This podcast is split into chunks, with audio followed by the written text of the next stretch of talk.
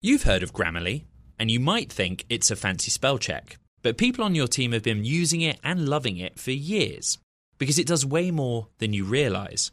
Grammarly is a secure AI writing partner that works seamlessly across apps and websites and can write an instant first draft in a few clicks, not a few hours.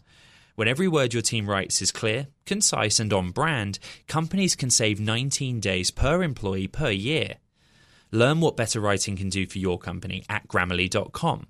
Grammarly, easier said, done.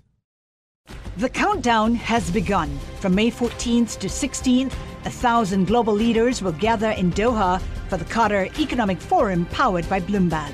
Join heads of state, influential ministers, and leading CEOs to make new connections, gain unique insights, and uncover valuable opportunities in one of the world's most rapidly rising regions.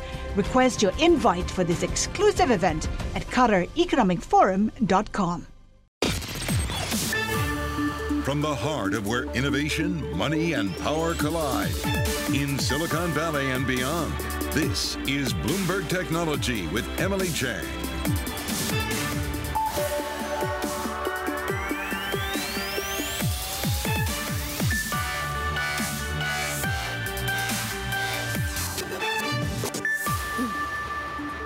Chang in San Francisco, and this is Bloomberg Technology. Coming up in the next hour, Apple shares soar after an impressive second quarter, records almost across the board, beats on iPhone sales, iPad, Mac, and all-time services record also for uh, the services business. I spoke with Apple CEO Tim Cook, and we'll tell you what he had to say. And just as Elon Musk is poised to take over, Twitter revenue misses the slowest growth in six quarters. This on top of a new report that the FTC is investigating how Musk disclosed his purchases of Twitter shares as he amassed a massive stake in secret. And Qualcomm soars as the chip giant diversifies beyond phones to cars, networks, and computers. CEO Cristiano Amon joins us later this hour. We will get to all of that in a moment, but first we are watching Apple and Amazon results also out this hour. Bloomberg's Emily Graffeo joins us now to see how investors are reacting. Emily, take it away. Hi, Emily. Well, it was a largely green day for the U.S. stock market. The S&P 500 ended up 2.47%, and the tech-heavy NASDAQ 100 also ended up higher three by 3.48%. That was the largest one-day gain since March 16th. We also saw yields higher, but didn't seem to bother U.S. equity investors from buying up stocks. And of course, it was a largely risk-on day, so we also saw Bitcoin finishing the day in New York higher. We tend to see that risk-on trade. Bitcoin tends to get higher. But the big story of the day was really all about the big tech earnings. Coming up, we're going to look at Apple right now because the stock is rallying after they reported earnings. They are up right now about 0.47%. They beat on sales. They beat on profits. They reported sales rising to about $97.3 billion in the quarter. It was largely fueled by demand for iPhones, demand for their web services. They also announced a $90 billion uh, stock buyback program. And so you're really seeing that optimism reflected uh, in the stock price. But it wasn't positive for all of the big tech companies. I'm looking at Amazon right now, down 9.54% in the post market. They missed on sales for this quarter, but they also projected um, a forward guidance that was lower than analysts expected for the next quarter. And it was the same thing for Intel. You're seeing Intel down about 4 uh, percent in the post market. They also projected that that forward guidance for the next quarter was going to be lower than analyst estimates. Twitter also reported um, earnings this morning. It was one of the final earnings reports before Mr. Elon Musk takes the company private. They did miss on revenue, but interesting to note, they did report a 16% increase in their daily active users. So daily active users grew to 20, 229 million, and that uh, beat estimates. And then we're also seeing again that Apple shares falling actually a little bit now um, in the post market. Emily. All right, Emily Graffeo, thank you. Lots to break down throughout the show. I want to start with Apple beating estimates yet again, shares rising in extended trading. This Apple's biggest non-holiday quarter ever. I spoke with Apple CEO Tim Cook just moments ago to break down his remarks and the numbers. I want to bring in Julie Ask, Vice President and Principal Analyst at Forrester Research, and Tom Giles, our Bloomberg Tech Executive Editor. Thank you both uh, for being here. Looking across the board, it is fairly impressive to see how Apple weathered the macro environment. On the call with me, Tim Cook said it was a record quarter. We grew in each of our categories except iPad, where we had very significant Supply constraints, he said they did experience supply constraints, but they were significantly lower than what they experienced in December and that they were all silicon shortage related. So chip issue related. And of course, that's a, an industry-wide issue that affected several of their products. Julie, what's your big takeaway that despite these supply constraints, despite uh, macroeconomic uncertainty, Apple's still blowing it out of the water? Yeah, no, it's it's exciting to watch, and I think you know one of the things that we always know about Apple is they're in terms of like worldwide uh, market share for something like smartphones or PCs. Uh, they have a minority stake relative to Android and some other platforms, so there's always going to be a lot of upside. And Apple's always going in a forward direction. It's uh, very common that if I own an iOS smartphone or I own a laptop, a Mac laptop, I'm more likely to buy an Apple device with my next purchase. I'm more likely to buy Apple services. So the stickiness of their devices and services is very high. And so, you know, there's a lot of upside for Apple ahead as we look forward. Tom, how do you square this with, with, Amazon's results, which we're going to dig into a little later in the show, but sluggish second quarter sales. Uh, Tim Cook uh, did say they're seeing inflationary pressure, but that in their OPEX and gross margins, you see that reflected, and they're navigating that as best they can. But still, these numbers. It's a night and day situation here. Apple benefited from the fact they introduced a new lower cost iPhone. That started to kick in during the quarter. iPhone continues to be this big moneymaker for them. And they really took advantage of that. And as your other guest pointed out, services, they keep, they keep adding services and they keep making that an attractive proposition for iPhone owners and getting you to come back to it, whether it's app downloads, whether it's entertainment, et cetera. So it just keeps going on and on and on. Amazon, huge contrast inflation, inflation, inflation seems to be a big issue there. You're talking about rising fuel costs. Remember, we broke the news that they imposed a surcharge for their, their partners to account for rising fuel costs and other inflationary pressures. That took a toll. Overcapacity is another important story about Amazon. They really invested in warehouses. They invested in people because remember, Amazon had this surge in demand during the pandemic. We were all at home. We were all ordering everything online. And that hugely benefited Amazon. That party cannot continue forever. And we are starting to see the effects of the trail off in the pandemic fueled boom that Amazon benefited from for so long. Now, I did ask for Tim Cook for more color on the current quarter and what he sees through the end of the year when it comes to uh, demand, when it comes to supply chain issues, when it comes to Russia. He said they'd get into all of that on the call, and we are listening in, and you can follow along, along at our uh, T-Live blog. He actually said they're going to be giving a number on Russia revenue specifically and what kind of a hit they took there, uh, given that they paused sales of products. Julie, what is your outlook on how Apple will continue to weather supply constraints should they persist, given an ongoing lockdown in China? Yeah, so while not being a supply chain analyst, I think, you know, Emily, you really kicked it off when you started the call and said, you know, despite whatever happens, whether there's a war, there's a pandemic, there's a supply chain issue, there's a lockdown in China, Apple continues to weather it well. So, you know, they just seem to be somehow better positioned than perhaps some of their competitors in consumer electronics uh, to ride through the supply chain issues, even though it is impacting, you know, one or two of their categories today. So I, I just tend to never underestimate what Apple can get done. All right, I want to talk a little bit more about their services business because, of course, the other big story in the business world is streaming and the decline we saw in Netflix subscribers. Of course, Apple has a you know a significant position or has made a significant bet there with TV Plus. And I asked you know how that's doing and if they're still as bullish on streaming. He said we're very bullish. Our philosophy for TV Plus from the beginning, uh, and it continues unchanged, is to create high-quality original content that aligns well with our values and to be one of the most desired platforms for storytellers. And I feel we're doing a pretty good job of that. He highlighted Coda, which of course uh, won the Oscar for Best Picture and I think was extraordinary. He highlighted the success of Ted Lasso.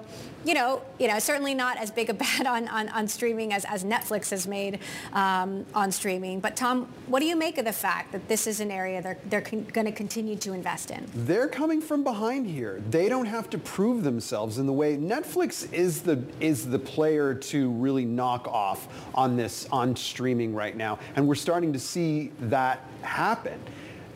Apple is a much smaller player. They're, they are, they're coming from behind.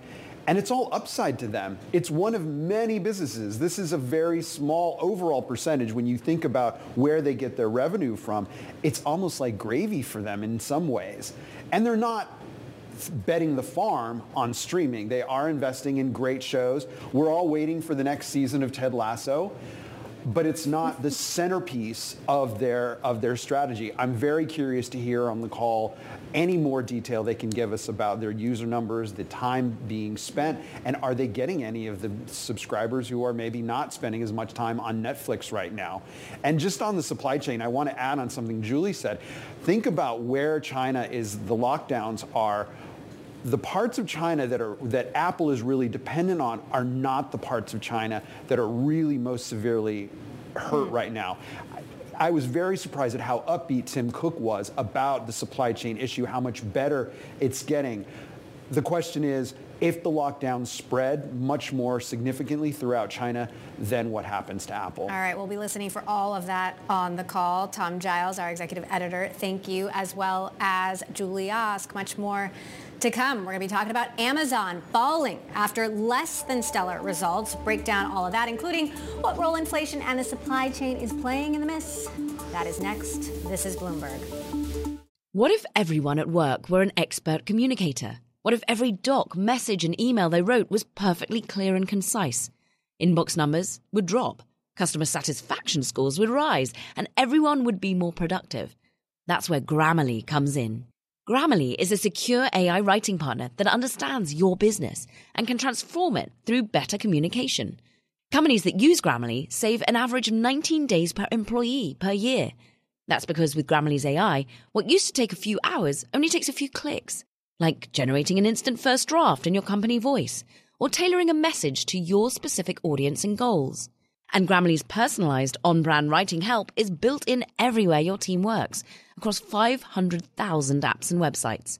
Plus, it's safe, secure, and already IT approved. Join 70,000 teams who trust Grammarly with their words and their data. Learn more at grammarly.com. Grammarly, easier said, done.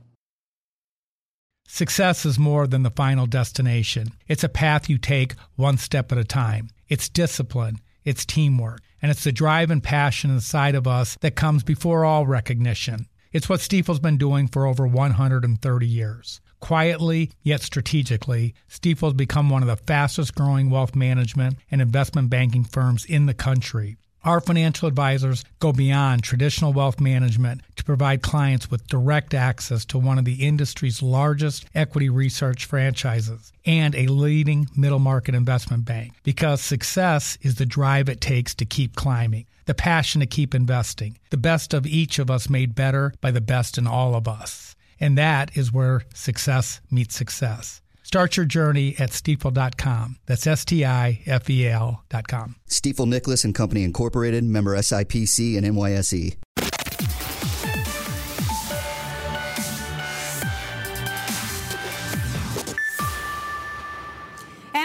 Tumbling after a less than stellar earnings report, including a loss in the first quarter and projected loss in the second quarter.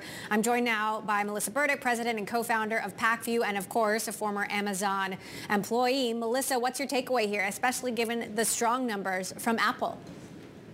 I know that's a, a pretty crazy, but like the gentleman said before, it really is apples and oranges. Um, you know, this quarter people return to stores. There's also more competition in e-commerce. There's more sites people are shopping at. Uh, in addition to going to stores, Walmart, Instacart, Target, they all have a target on Amazon's back and they're, they're getting better.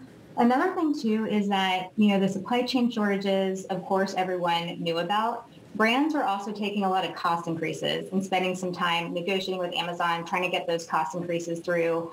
And sometimes they stop shipping during that time as they were doing that negotiation. And then the other thing that also happened, you know, Amazon did increase Prime uh, rate from 119 a month to 139 uh, in terms of their membership fee. And we do see the subscription revenue was slightly higher, 8.4 billion uh, last quarter, 8.1 billion this quarter, but that's definitely something to watch. So, you know, what about the supply chain issues? We're seeing Apple, for example, navigating, you know, ongoing supply issues quite well. You know, what is it that Amazon needs to do? And, you know, if it's apples to oranges, how are Amazon supply issues different from what a, a company like Apple is facing? It's just so different because Amazon relies on merchants, you know, third-party merchants and, and brands versus Apple has total control over just what they're selling. So, you know, especially with the, the lockdown in China, uh, with their zero tolerance of COVID, sellers, you know, there's no manufacturing during that time frame. So sellers are not able to get their goods. Amazon's just reliant on, you know, third-party marketplace and, and retailers, or I'm sorry, brands that are reliant on the manufacturing supply chain. So it's, it's really Amazon as a marketplace that is trying to broker all these things, and it's the brands and the third-party sellers that are really having struggles and challenges there. Meantime, of course, we're seeing wage inflation, rising gas prices. You know, how is this all going to impact uh, consumer spending, you know, which is like the bread and butter of Amazon.com? Yeah, I agree. And I, I, one one thing just to correct, the, the last gentleman did say that um, Amazon implemented a fuel surcharge that actually goes into effect at the end of April, um, so in a couple days from now. Actually, I think today. Uh, so I don't think that impacted too much yet. But I mean, the reality is is that prices are going up, costs are going up. So um, there will be some slowing, but there are some bright spots. You know, one of the things that people are disappointed about with Q2, uh, that also had some, you know, poorer guidance than I think the, the market liked. But Prime Day is always a shining star, and that's actually going to be in Q3 this year. And so I do think that customers are going to be looking for deals, and Amazon has the capacity. They've built out the supply chain. They're going to be having a huge Q3 this uh, this year with Prime Day let's talk a little bit about streaming because Amazon also has a bet here and it impacts potentially Prime subscription. We, we saw what happened with Netflix. We just heard uh, Apple CEO Tim Cook telling me they're still very bullish on Apple TV Plus. You know, this is a big area of spending for all of these companies. Should Amazon continue to be pouring money into this and how does it impact the bottom line? I'm super positive on Amazon streaming opportunity. They just bought MGM. That closed last month, so that gives them access to 17,000 TV shows and 4,000 films. They're going to have the most expensive uh, show this this fall, which sounds pretty cool with the Lord of the Rings. And then they're also talking about bringing a, an NFL game to Black Friday. What's beautiful about Amazon's streaming opportunity is also their ad revenue that they can get from all these shows. This is premium inventory that they can put through their advertising network um, $31 billion last year. And uh, so that's that's a really great opportunity for them. But also speaking about advertising, that also was a slight miss for them this quarter as well. Um, it missed expectations, but it kind of goes back to, you know, brands can't advertise what they don't have. So supply chain also impacted advertising. So um, certainly saw that in our business. All right, Pacvue's Melissa Burdick, thank you as always for your analysis there. We'll continue to follow the Amazon call as well.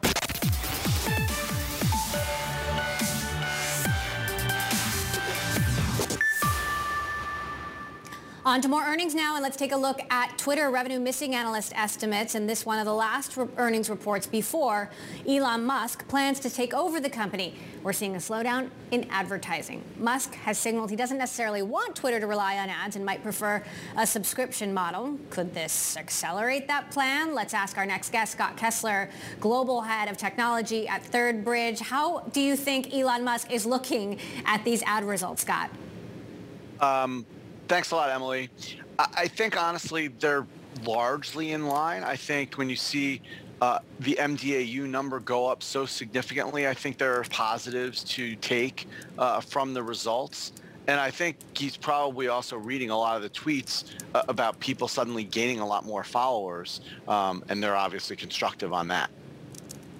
So uh, let's talk a little bit about then the broader ad industry. Clearly, we're seeing digital ads take a toll. We saw it at Meta. We saw it at uh, Snap. You know, how do you expect this to play out over the course of the year? If the macro environment doesn't significantly change.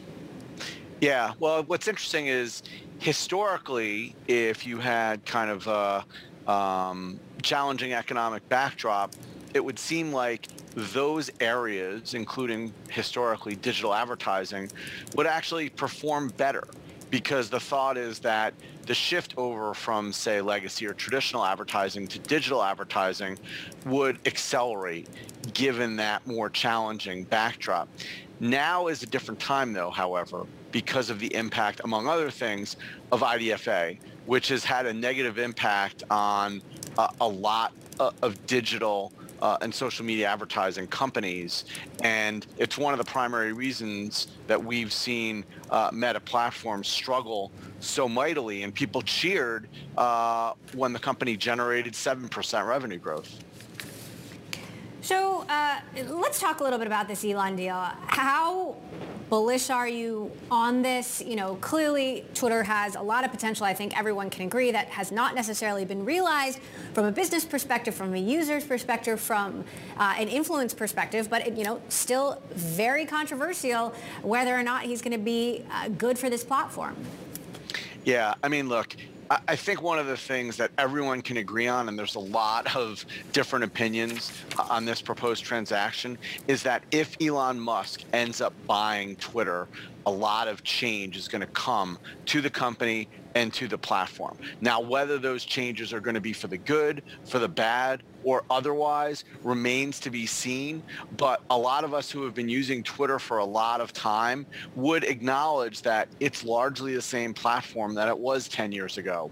And that in and of itself, I think, speaks to some of the issues that people have around Twitter, the edit button, for example, that Musk has highlighted in some of his tweets. That being said, however, I think the reality is that I look at it as, you know, a pendulum, right, that sits between Twitter's focus historically on health and safety, at least over the last couple of years, and Musk's indicated focus on free speech. We've seen that pendulum swing quite far to health and safety. Musk obviously wants to shift it more uh, to free speech. What that will do, in effect, is render less relevant or maybe irrelevant the notion of content moderation, which Twitter has spent a lot of money on, has a lot of employees doing, and that's clearly an area that Musk would seemingly look to make cuts to help not only fulfill his free speech goal, but also to help preserve and grow free cash flow. The information is reporting that the FTC has opened an inquiry into how Musk disclosed his Twitter stake and whether or not he followed the rules there. What do you make of this and potential regulatory headwinds to this deal? Yeah, look, I, I, think a lot of people have been looking for poten- potential holdups in this transaction, especially legal and regulatory ones. Um, look, I don't know the specifics of the inquiry, what exactly they're focused on. Um, Musk is no stranger to a lot of these types of issues, um, but he's been able to push through them. I can't imagine that those types of issues are going to hold up this deal.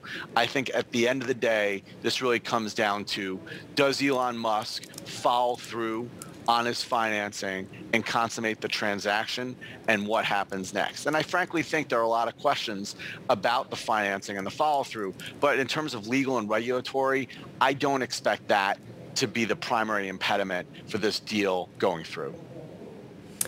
All right, Scott Kessler, Third Bridge Global Head of Technology. Thanks so much for joining us. All of us very anxious to see how these uh, how this deal plays out. Meantime, Snap is trying to make it even easier to take a selfie. The company just unveiled this yellow, square-shaped flying camera drone called Pixy. Snap CEO Evan Spiegel said the inspiration for the Pixy was, quote, what it would feel like if Tinkerbell were your personal photographer. Well, now you can have that personal photographer for $230. The Pixy is available for pre-order only in the US and France and is expected to begin shipping next month.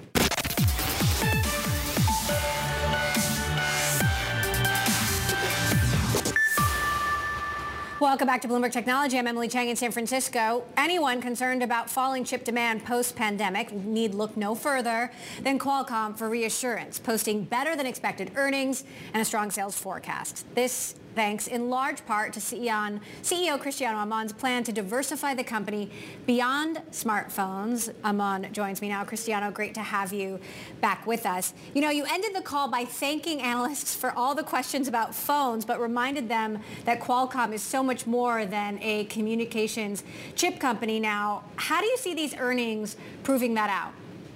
Look, uh, first of all, great talking to you, Emily. Uh, and uh, strategy is working for the company. It's, it's it's really working. We we are now growing uh, across all business in a number of different end markets. Handsets, yes, is a great story. Will continue to be a great story. I think we're doing well there. Um, I guess like no good did go un- goes unpunished as uh, by doing well in handsets. I think we're we get all those questions, but the reality is the IoT growth has been incredible. We grew 61%, um, and auto we added three billion dollars to our design win pipeline within the quarter. So the, the company is truly changing from what is perceived to be a communication company for the handset market. It's really a connected processor company for the intelligent edge. And, uh, you know, hopefully that message came across. You've gotten so many questions over the years about your relationship with Apple, including from yours truly, but the call focused a lot on Samsung. Is it better for Qualcomm to have Samsung as a customer, a successful customer, as opposed to Apple? And if so, why? Well, that's a very good question. And I think it goes to the heart of our mobile strategy is. So here's the reason we're doing so well in handsets. And we had the outline in the call that actually one of the fastest growing, uh, you know, revenue for us and, and silicon content and, and of course earnings is on the processor side. So we we put the following strategy in place. We want to be synonymous with premium and high tier Android. We when when you think about a flagship Android, you think Snapdragon. And Snapdragon 8 is really becoming the platform of choice across every OEM, uh, from Samsung to Vivo, Oppo, Xiaomi, Huawei, Honor uh, to build their phones uh, in the flagship category. And what's happening, go back to your question. When we sell, when we sell a, a Snapdragon 8 series into a Galaxy S22, from a revenue uh, and in an earnings standpoint, is probably equivalent of selling uh, modems to five iPhones. So it, it's a great trade. So, and especially when you look at the decision made by Samsung as a result of the strategy of being very focused and the Snapdragon being winning in all categories, the best smartphone camera in the world, the highest DxO mark scores, the fastest AI, lowest power with with a graphics and CPU performance. That is driving the shift from 40% to 75%. So Galaxy S21, right. we're 40%, now we're 75% plus. Uh, you know, you've been pretty optimistic about supply issues easing through the end of the year. And I just got off a call with Apple CEO Tim Cook, and here's what he told me about supply, at least over the last quarter. He said we did experience significant, we did experience supply constraints, but they were significantly lower than what we experienced in the December quarter. And they were all silicon shortage related. So the, chi- the industry-wide issue with silicon that affected us on several of our products. Um, uh, didn't get a lot of color on supply issues in the current quarter, but you know, how would you square that with what you're seeing? Look, it's very consistent with uh, what uh, he said. If you remember, we said that in this year of 2022, we expect supply to improve dramatically. That it is true. Uh, we said that the second half will have significant improvements in supply. That is happening. But having said that, we still have more demand than supply. We are now not the main constraint, we're supply constraint. And especially for the company, which is now part of the digital transformation trends that you see in enterprise, and that's driving a lot of growth in our IoT business, um, in addition to auto enhancements. Now, you gave a huge target for revenue coming from automotive, $16 billion. And I'm curious how quickly we get to that massive total, given where the business is today, which is, it's growing, but it's still relatively small. Yeah, no, it's uh, the way to the way to think about automotive, and I think that's the reason we provide that metric of the design wins um, that we have.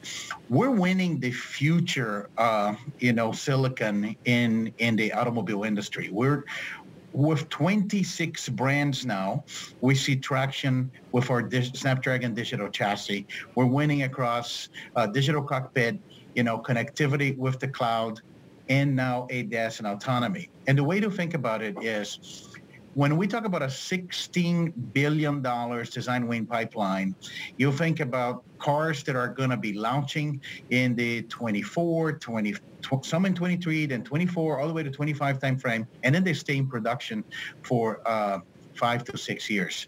So it's it's it's almost a contracted backlog, and we just added three billion to the metric. It used to be 13 billion dollars in the quarter. We had three billion more, uh, and the, one of the biggest components okay. of that is our contract with Stellantis. Now, Qualcomm, uh, as you've said, you want Qualcomm to be judged by well, it, uh, by how well it transforms to a company far beyond phones. And we have seen Qualcomm take a little bit of a beating, um, along with other chip companies. Though, of course, the shares soared today. Is there something that you think investors still aren't seeing that you want them to see in terms of this broader transition? Oh, absolutely.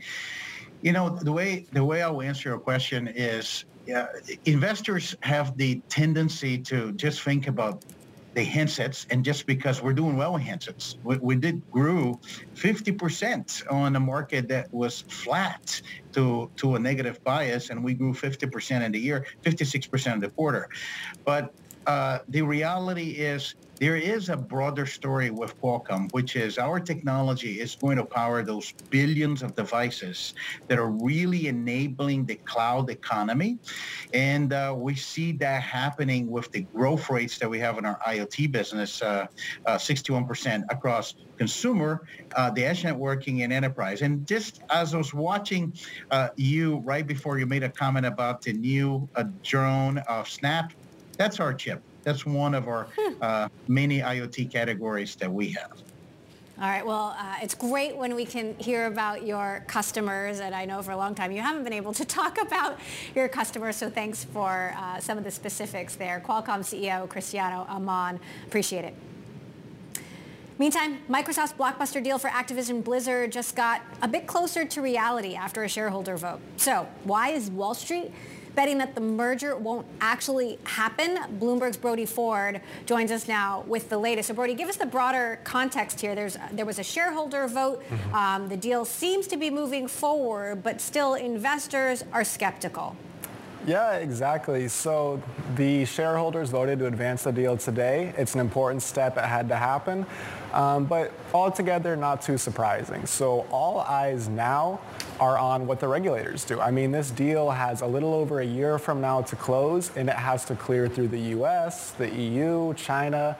Um, I think Brad Smith from Microsoft said it's 17 countries it has to pass through. But I mean, really all eyes are on the U.S. competition enforcers here and whether or not they will move to try to block this deal on anti-competitive grounds. So what's the likelihood that happens? yeah, well, Wall Street saying that in their in the metric, it is three times more likely for a Microsoft Activision deal to fall apart than Twitter. Um, so right now, let's say you own Activision stock, uh, you will get paid $95 if this deal closes. Right now, it's trading at about the mid 70s, meaning that you know people are seeing a decent chance that this does not go as planned, um, and that could be either that the FTC sues and successfully blocks it in court, or that you know it gets tied up in litigation so long that other reasons can creep in that can make the deal fall apart. So, what are the odds? what are the odds the deal falls apart? Well, it's really hard to say, right? I mean, so the for decades, mergers in the U.S. were very much just kind of allowed to go through. It was pretty hands-off. But um, agency leaders right now have said that big tech companies should not be allowed to grow via acquisition. Um, Microsoft has very good reputation in DC. It's escaped a lot of the techlash. Uh, that being said, you know, it still is the number two company in the country. So the idea is that they are really looking for a way to get their hands dirty and maybe set some new court precedents about big tech mergers. And this could be the case. Whether or not it works, you know, we'll see. But a lot of people think it could happen. All right. Bloomberg's Brody Ford. Thank you. Thanks much. Coming up, Robinhood earnings also out and the online brokerage continuing its foray into crypto, listing more cryptocurrencies like Solana.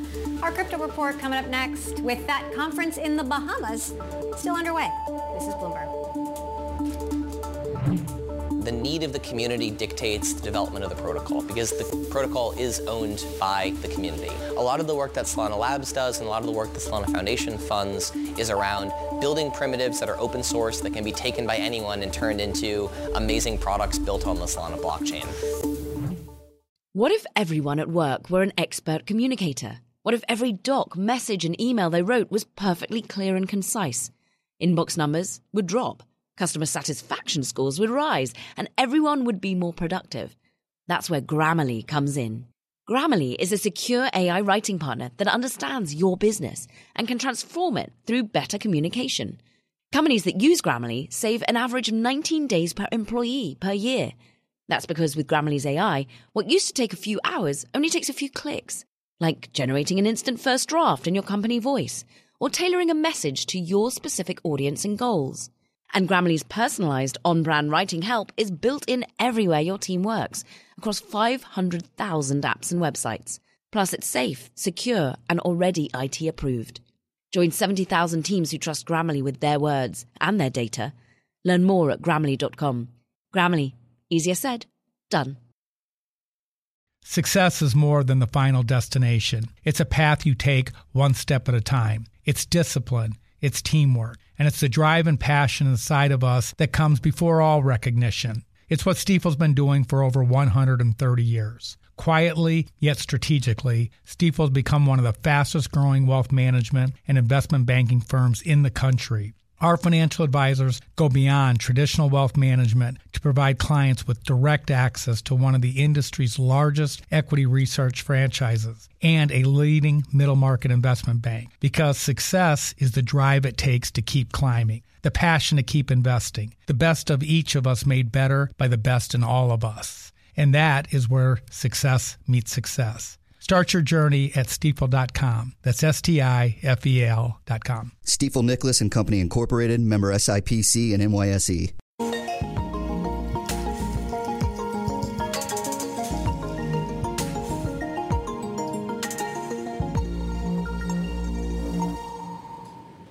Time for our crypto report now, and Robinhood just reporting their results as it aims to become a bigger player in crypto. Here to break it all down, Bloomberg's own Annie Massa. Annie, what are the headline takeaways from these results? This was a really difficult quarter for Robinhood, and it was always going to be a stark comparison between this first quarter and last first quarter when we saw the huge run-up in GameStop and other meme stocks. But it was worse than analysts anticipated. We saw losses across all kinds of uh, product categories, tr- transaction revenues sliding, and revenue and earnings both missing Wall Street's estimates. So let's talk about how they're trying to grow their crypto play and influence in the crypto market as the company, you know, faces some, you know, big challenges up ahead. I mean, they're going through some pretty big job cuts and the stock way down. That's right. The stock has really plummeted since the IPO. The central struggle that Robinhood is dealing with right now is this question of whether it can actually get users involved in more than trading on its platform. And in the meantime, it's trying to keep up with, with investors and go where they're going. So on the crypto side, for instance, it's introduced some new tokens, including the long anticipated Shiba Inu coin. And that was a recent development. So, so Robinhood is introducing some new products to trade and at the same time trying to grow the types of products that it offers to investors in areas like retirement accounts. It added crypto wallets, so it's offering all these new products as well. So what are you looking for here next? How do you expect Robinhood to navigate these challenges. You know, Wall Street da- darling, often very controversial, uh, but but now a year into being a public company, a lot of big kind of existential issues. It is an existential issue, and I think that's something investors will be watching closely, whether Robinhood can deliver on this message that it has, that it can expand with its users, grow with its users, and, and touch more parts of their financial lives. So far, transaction revenues are still the core driver of revenues at this company, and it remains to be seen whether customers will go to Robinhood for other types of products as well. They certainly are going to trade, but the issue that Robinhood's facing is that trading activity is coming way down from where it was during the pandemic. Right. How much do you think that has to do with the macro environment? I mean, inflation, rising gas prices, not a lot of uh, not a lot of money to be spending right now on discretionary items like new equities in crypto. That's a great point. That was something that the management addressed in both the earnings call and a call with reporters. They said, listen, Robinhood has been a company that's mostly operated in an environment for much of its history where inflation has been low, interest rates have been low, and now we're starting to see inflation uh, come way back and the Federal Reserve trying to curb that. So the issue for Robinhood is can it weather that storm if people do lose interest in putting their discretionary income towards trading? All right. Uh, we'll continue to follow that story. Bloomberg's Annie Massa, who covers Robinhood for us. Thank you.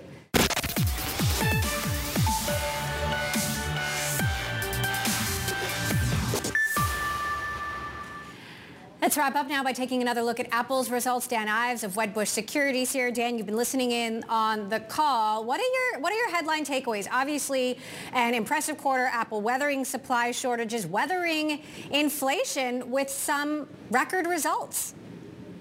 Yeah, look, I think it's a tale of two cities. The demand story remains robust.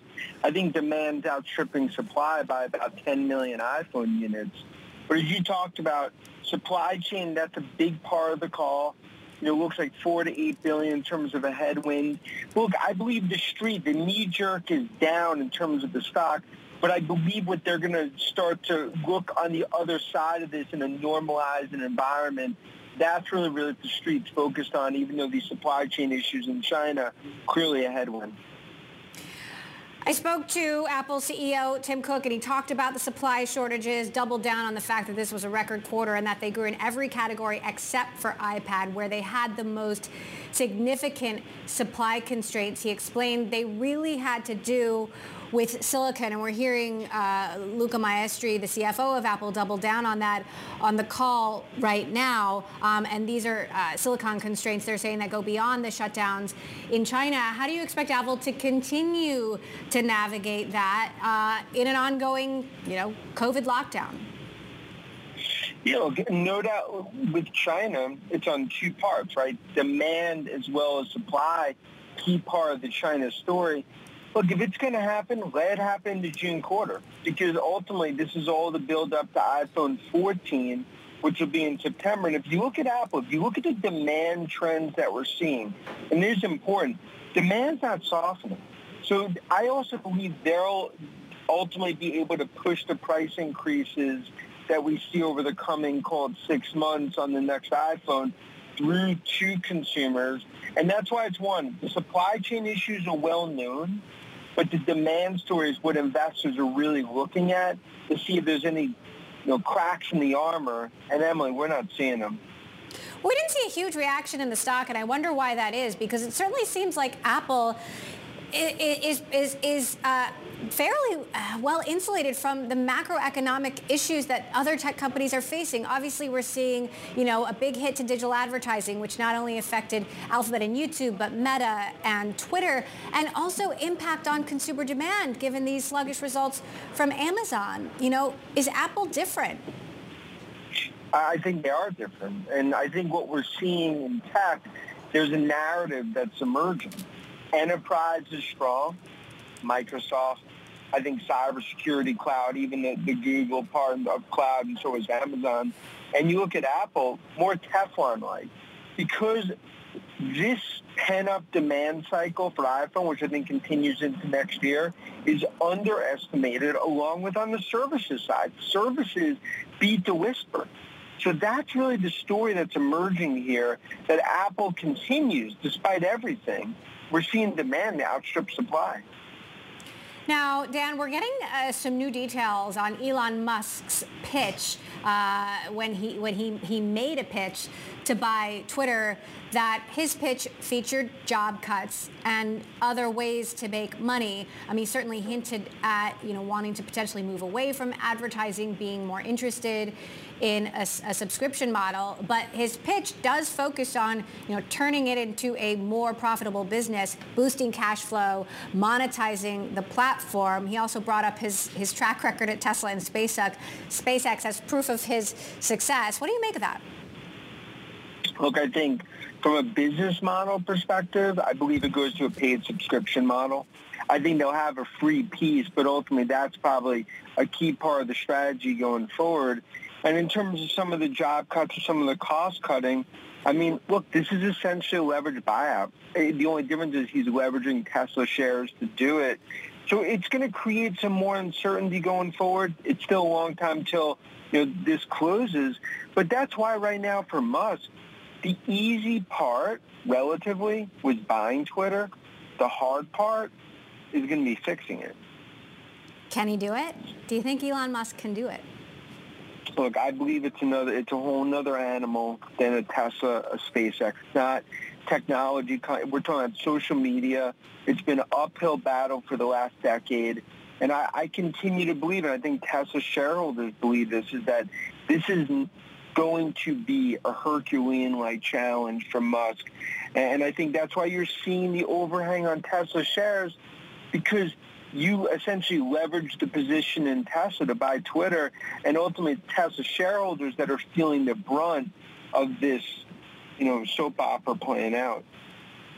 Soap opera indeed. Dan Ives of Wedbush Securities. Thanks so much for your insights there. We'll continue to watch what happens with Twitter. Of course, we'll be continuing to follow along uh, the latest on Apple and Amazon results. And that does it for this edition of Bloomberg Technology. Before we go, I just want to say a special goodbye to a very special person on our Bloomberg team, Mallory Abelhausen, who has been here running the show on the floor of Bloomberg Technology for 10 years. 10 years, so almost as long as I have. She is moving on to her next adventure, moving to New York, Bloomberg in New York. She's not leaving the Bloomberg family, and we're so, so grateful for all of the time you have spent with us and the energy and love and heart that you bring to this show and helping me, us, put a show on from my basement for 18 months in a pandemic. Um, you will be missed, Thank and you. we wish you I luck. love you. Thank love you. you. too. All right, that does it for the show. We'll be back tomorrow. I'm Emily Chang in San Francisco. This is Bloomberg.